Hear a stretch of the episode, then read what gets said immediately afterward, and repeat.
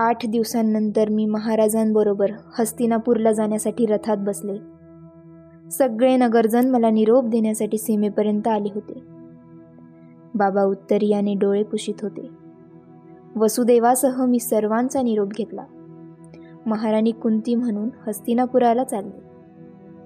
नगरातील एकच महत्त्वाची स्त्री मी माझ्याबरोबर घेतली होती आणि ती म्हणजे धात्री. माझं मन अनेकविध संमिश्र भावनांनी भरून आलं. माझ्या स्मृतींची रांगोळी अंगावर कोरून घेणाऱ्या त्या नगराला वंदन करून मी निरोप घेतला. रथ हस्तिनापुराकडे धावू लागला. नगराच्या सीमा मागं पडू लागल्या. शेवटी अश्व नदीचं पात्र आलं. तिच्या पात्राच्या दर्शनानं अग्रीच्या ठिणगीनं जसा वनवा पेटावा तसं विवाहापूर्वीच्या त्या आठवणींनी माझ्या मनाचा डोंब उसळला. तिच्या लाटे लाटेवर मला ती दोन सोनेरी कुंडलं दिसू लागली.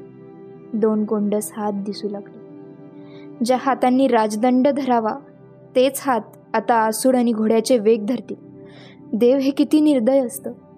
त्यानं मला मथुरेहून या नगरात आणलं. माझ्या या नगरातील जीवनात काही दुःख नाही हे त्याला पाहवलं नाही. त्यानं हिमालयातून दुर्वासांना इथं पाठवलं. आता मी हस्तिनापुराला जात आहे. माझं ते तेजस्वी बाळ मात्र चंपानगरीत होतं. एका सारथ्याच्या पर्णकुटी. त्याची आठवण म्हणून मी अश्वनदीला श्रद्धेने वंदन केलं. राजकुमारी कुंती कौरवांची महाराणी म्हणून चालली होती. स्त्रीचं जीवन म्हणजे अनेक उलथापालथी. कधी ती कुणाची कन्या कुणाची पत्नी कुणाची माता असते तर कधी कुणाची सून कुणाची भावजे असते. तिला स्वतःचं स्वतंत्र असं अस्तित्व कधी असतच नाही. असलं तरी दाखवता येत नाही. आम्ही हस्तिनापुराला आलो. हे नगर महाराणी शकुंतला सुवर्णा यशोधरा तप्ती शुभांगी संप्रिया अमृता सुयशा आणि सत्यवती या महाराण्यांचं नगर होतं. एकीपेक्षा एक सरस महाराण्यांनी कुरुगुलाची कीर्ती आर्यावर्तात पसरविली होती. माझं मन नगरात प्रवेश करताच भारावून गेलं. हजारो नगरजन आपल्या महाराणीचं स्वागत करण्यासाठी गंगेच्या पवित्र तीरावर जमले होते. आनंदानं धुंद होऊन ते घोषणा देत होते. फुलं उधळीत होते वाद्य वाजवीत होते. गंगेच्या लहरी लहरी आनंदाने नाचून कुरुकुलाच्या सुनेचं स्वागत करीत होत्या. हीच गंगा चंपानगरीत माझ्या पुत्राचं लालनपालन करणार होती म्हणून मी तिला वाकून वंदन केलं. वाजत गाजत आम्ही राजवाड्यावर आलो. महाद्वारात राजमातेनं मला ओवाळलं. जवळच वडिलांसारखे पूज्य असलेले महाराज भीष्म आणि धृतराष्ट्र उभे होते. श्रद्धेने मी त्या सर्वांना वंदन केलं. मला आशीर्वाद देताना विदूर म्हणाले मुली राजा शूरसेनाशी या कुलाचं नातं आज जोडलं गेलं आहे.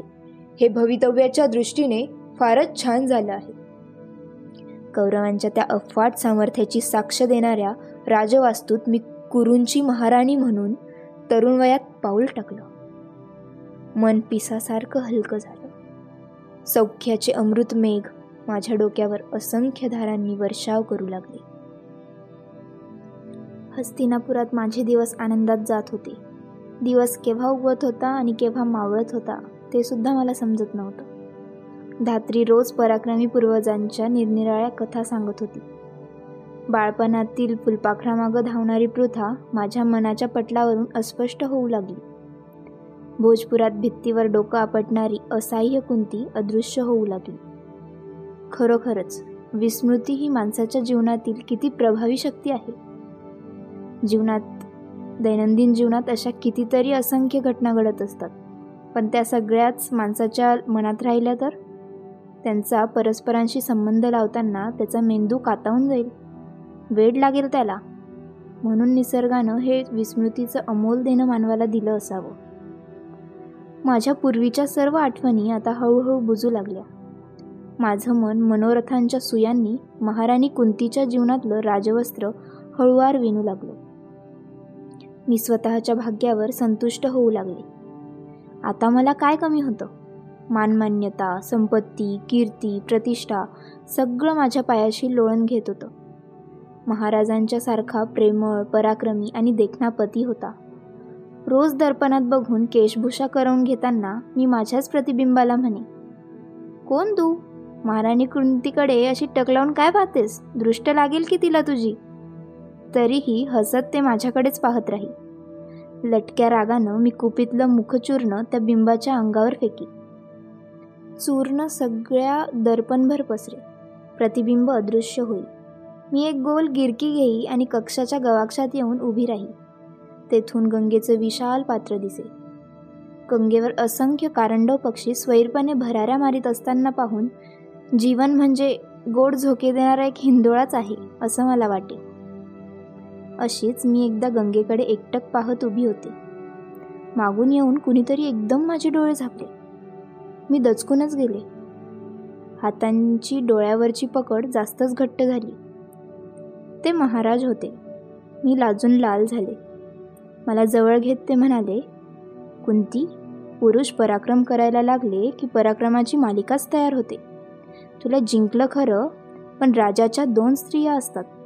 एक त्याची पत्नी आणि दुसरी त्याने जिंकलेली धरती. धरतीशिवाय राजा म्हणजे आयाळीशिवाय सिंह. मी खाली मान घालून ऐकत होते. त्यांच्या त्या एकाच अस्पष्ट स्पर्शात किती किमया होती. माझ्या शरीराचा मोर पंख पिसारून नाचू लागला.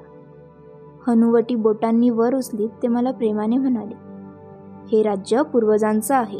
मी स्वतः जिंकलेल्या राज्याची त्यात आणखी भर घालणार आहे. उद्याच मी दिग्विजयासाठी बाहेर पडणार आहे. दिग्विजय?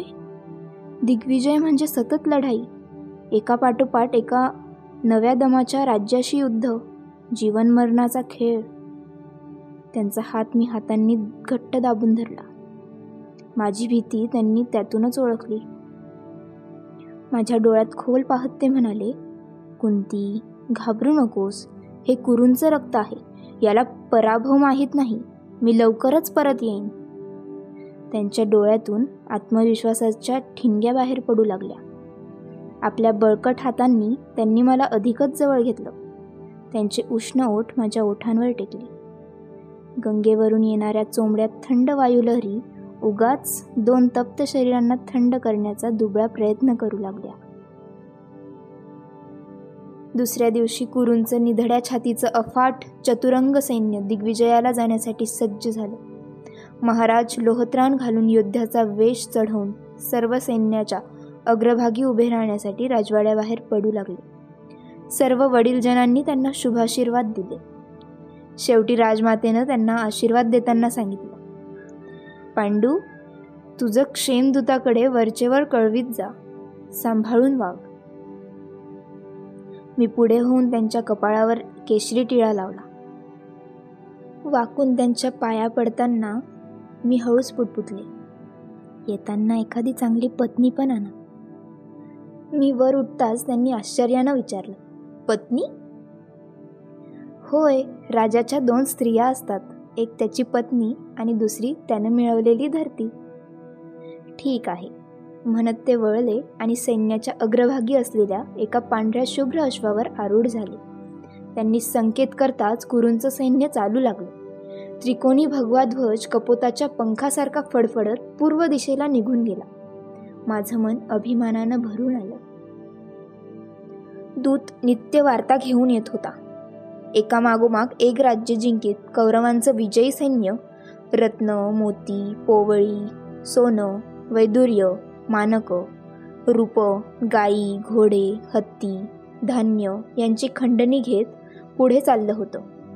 दशार्ण मगध मिथिला विदेह काशी सुह्य पुंडर सगळे देश कौरवांपुढं हार खात होते.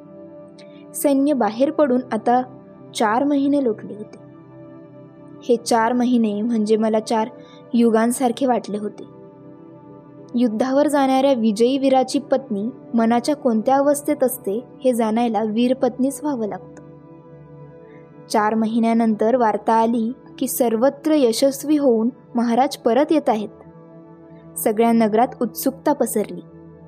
महाराज भरतानंतर दीर्घकाल कुरुकुलात असला दिग्विजय कुणीच केला नव्हता. माझं मन अभिमानानं भरून आलं. बाबा एकदा म्हणाले होते वीरांनी विजयाच्या धुंदीत जगावं. माझं मन आता सांगू लागलं ही धुंदी सांसर्गिक असते. केव्हा केव्हा वीरपत्नीलाही ती चढते. आता मी दिग्विजयी महाराज पांडूची लाडकी पत्नी कुंती होते. महाराण्यांची महाराणी. माणसाच्या दैवाचा समुद्र कधी कधी भरती आल्यासारखा फेसाळत असतो. हेच खरं. खंडणीने भरलेल्या शेकडो गाड्या एकामागून एक येऊन राजवाड्यासमोर लागू लागल्या. मागून विजयी कौरव सैन्य नगरात घुसलं. शेवटी महाराज अंबारीतून आले. त्यांची छाती उन्नत होती. पण पण त्यांच्या डाव्या हाताला एक सुंदर स्त्री बसली होती. कोण होती ती? महाराजांजवळ बसण्याचं धाडस तिने कसं केलं? शंकेची जळू माझ्या स्त्री मनाला डसू लागली. अंबारी महाद्वारात आली. मी नेहमीप्रमाणे पुढे झाले. पण माझं सगळं लक्ष त्या स्त्रीकडे होतं. ती सुंदर होती. महाराजांकडे बघून ती खुदकन हसली. माझ्या संयमाचे बांध फुटू लागले. शेवटी स्वतः महाराजच म्हणाले कुंती तू जाताना पत्नी आणा म्हणून सांगितलं होतंस. ही शल्याची भगिनी माद्री. बघ तुझ्यापेक्षा किती सुंदर आहे. एकूण महाराजांनी माझे शब्द माझ्यावरच उलटविले होते तर. पुरुष असल्या बाबतीत केव्हा पडत्या फळाची आज्ञा घेतील हे कोणत्याच स्त्रीला सांगता येणार नाही. या राजवाड्याची तर ती परंपराच होती. रात्री मला सेनापतींकडून कळलं की मद्र देशाच्या महाराज शल्यांनी पितामहांच्या सल्ल्यानं आपल्या बहिणीसाठी विजयी महाराजांना पांचालांच्या राज्यातच अगोदर गाठलं होतं. वैभवशाली कुरुकुलाशी आपल्या रक्ताचा संबंध जोडावा या कल्पनेनं महाराजांना त्यांनी आपली बहीण माद्री हिच्याबद्दल विचारलं. महाराजांनीही त्यांच्या विनंतीला माद्रीच्या सौंदर्याकडे बघून संमती दिली. येताना ते तिला घेऊनच आले होते. आता नगरात दोन महाराण्या झाल्या होत्या. एक कुंती आणि दुसरी माद्री. त्या रात्री झोपताना मी विचार केला. अतिसौख्यही काही बरं नव्हे.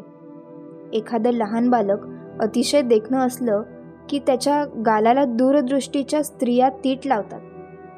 सौख्याचंही तसंच असतं. त्यात सुद्धा कोणीतरी वाटेकरी असावाच. कुठंतरी तीट असावीच. बरं झालं महाराणी माद्री आली ते. आता या कुंतीला एक स्त्री म्हणूनही जगायला थोडी मोकळीक मिळेल. महाराणीपणाची अर्धी धुरा आता माद्री सांभाळेल. माझ्यापेक्षा सुंदर असल्यानं महाराजांना आनंदी ठेवी शेवटी जीवन म्हणजे कुठंतरी केलेली तडजोडच नसते का?